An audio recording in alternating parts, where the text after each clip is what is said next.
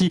Euh, Thomas Voeckler, Patrick Chassé, je vais maintenant vous poser euh, la question qui peut fâcher, et on entend des confrères étrangers, Julian Alaphilippe, maillot jaune, qui disent... Je, quand même, Julian Alaphilippe, c'était un puncher grimpeur, il gagnait des classiques. On l'a vu euh, rouleur hier en gagnant euh, le, le contre-la-montre individuel devant Geraint Thomas. Il est euh, maintenant grimpeur euh, puisqu'il termine deuxième. Euh, est-ce que, je pose la question vraiment qui fâche, est-ce que c'est suspect, Thomas Voeckler ?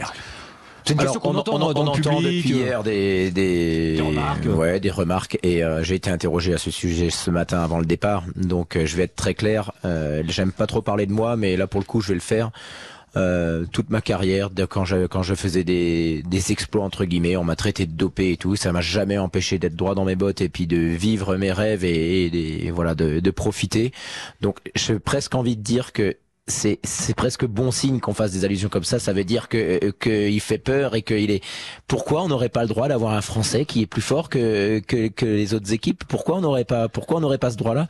Ces remarques, ces suppositions, même ces insinuations viennent de personnes qui sont aigries, qui ne sont peut-être pas très fières de ce qu'elles font tous les jours, qu'elles savent pas pourquoi elles se lèvent le matin, et de personnes frustrées et jalouses. Alors moi, je ne suis pas du tout, du tout d'accord. Mais et pourtant, on va se rejoindre quelque part. C'est-à-dire que je pense effectivement qu'on peut s'enthousiasmer. Je, pour... Juste, vous fâchez pas avec Thomas Voeckler tout de suite parce qu'on a encore quelques je émissions jusqu'à pense... la fin du tour. Hein. Non, non, mais on va pas se fâcher, ça c'est sûr. Je non, pense que moi, moi, ça, ça me tient à cœur parce que je l'ai vécu. Et encore aujourd'hui, il y a des gens qui me mettent, qui me, qui mettent en doute mais, euh, mon éthique que j'ai, que j'ai défendue tout au long de ma carrière. Et je pense l'avoir fait à une époque où le contexte du vélo était beaucoup plus compliqué qu'aujourd'hui. Et, euh, et je suis bien placé pour en parler. Donc euh, là-dessus, je serai toujours un défenseur de Julian Alaphilippe et des autres coureurs, pas seulement français. Patrick oui, Chassé. Mais il faut le faire avec euh, avec lucidité. C'est-à-dire que euh, je pense effectivement qu'on peut s'enthousiasmer pour un coureur à condition où l'on peut accepter la, le, le niveau de sa performance. Thomas, euh, on a connu des périodes où on voyait des coureurs à l'œil nu. On se disait, c'est pas possible ce qu'il est en train de réaliser. Quand Ricardo Ricco était sur le Tour de France et lâchait tout le monde dans, c'était où, Pays de Ressources, je sais plus. C'était, on, y, même n'importe qui pouvait, je crois, avec Juan Rose et Cobo. Il y a bon, il y a eu d'autres cas. J'étais, ouais, je m'en souviens. C'était, c'était complètement fou. Donc, qu'est-ce que ça a donné? Oui, euh, quinze ans, vingt ans après l'affaire Festina, vingt et un ans. Eh bien, oui, on a dans ce sport une, su, une, une suspicion qui est quasiment consubstantielle à toutes nos pensées. Oui, on est obligé à chaque fois de se poser la question, est-ce crédible? Est-ce du cyclisme éthique? Eh bien, c'est très bien qu'on se pose cette question, j'ai envie de dire. Ah mais ben, tout dépend qui pose la question. C'est pour ça que je dis que c'est presque bon signe qu'on se la pose. Mais voilà, euh, tout et, dépend, et... Je, je finis juste, tout dépend, tout dépend qui pose la question. Est-ce que c'est quelqu'un de bienveillant?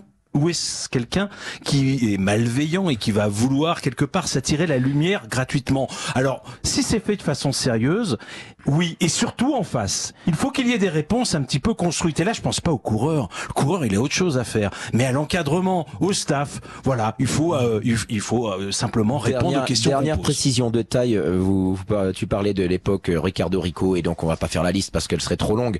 Euh, les, les, les instances, quand même. Euh, La, la lutte antidopage a énormément, énormément progressé. Je ne vous dis pas qu'il n'y a pas peut-être des mecs qui déconnent encore, sûrement parce que le monde n'est pas tout rose. Mais en tout cas, ce qui est sûr, c'est qu'on ne peut pas comparer l'état du cyclisme il y a une quinzaine d'années avec l'état aujourd'hui. Euh, oui, mais pour, et pouvoir, bien... pour pouvoir le comparer, Thomas, il faut se poser des questions. Et, et donc, ah bah, si on, on a posé si on se pose plus de questions, on va dans, on on va dans le mur. Il faut toujours être très prudent et ne jamais relâcher la vigilance. Il faut accepter aussi, et ce ne sont pas d'ailleurs, Axel, que des, co des, des confrères étrangers, hein, euh, même de France, des confrères se posent ces questions. Eh bien, il faut accepter que les questions soient posées. D'ailleurs, Julian Alaphilippe a parfaitement accepté hier en conférence de presse une question du quotidien Le Monde euh, concernant justement cette appréhension peut-être par rapport aux, aux, aux, aux soupçons qui pourraient naître au cours de ces prochains jours. Et bien voilà, c'est dans cet état d'esprit à peu près serein que l'on doit accepter de débattre sur cette question aussi. Moi, je retiendrai pour finir la, la phrase de Franck Alaphilippe, son, son cousin entraîneur, qui dit « Je connais très bien Julian et le jour où euh, ça va lâcher en montagne, parce qu'il n'imagine quand même pas trop Julian Alaphilippe aller jusqu'au bout, ça va lâcher, euh, ça va lâcher d'un coup. » Je ne sais pas si vous avez... Oui, oui euh... j'ai eu connaissance de cette phrase et euh, bah, il faut en tenir compte parce parce que c'est la personne qui au monde connaît le mieux Julien, en tout cas au niveau physiologique et entraînement, donc euh, il faut l'avoir dans un coin de la tête. Ouais. Bon, Thomas Voeckler, merci, euh, Patrick Chassé, merci, on se retrouve euh, demain avec cette dernière étape pyrénéenne, on verra si le classement a encore évolué, euh, si euh, Julian Alaphilippe est toujours là, si pourquoi pas, allez soyons fous,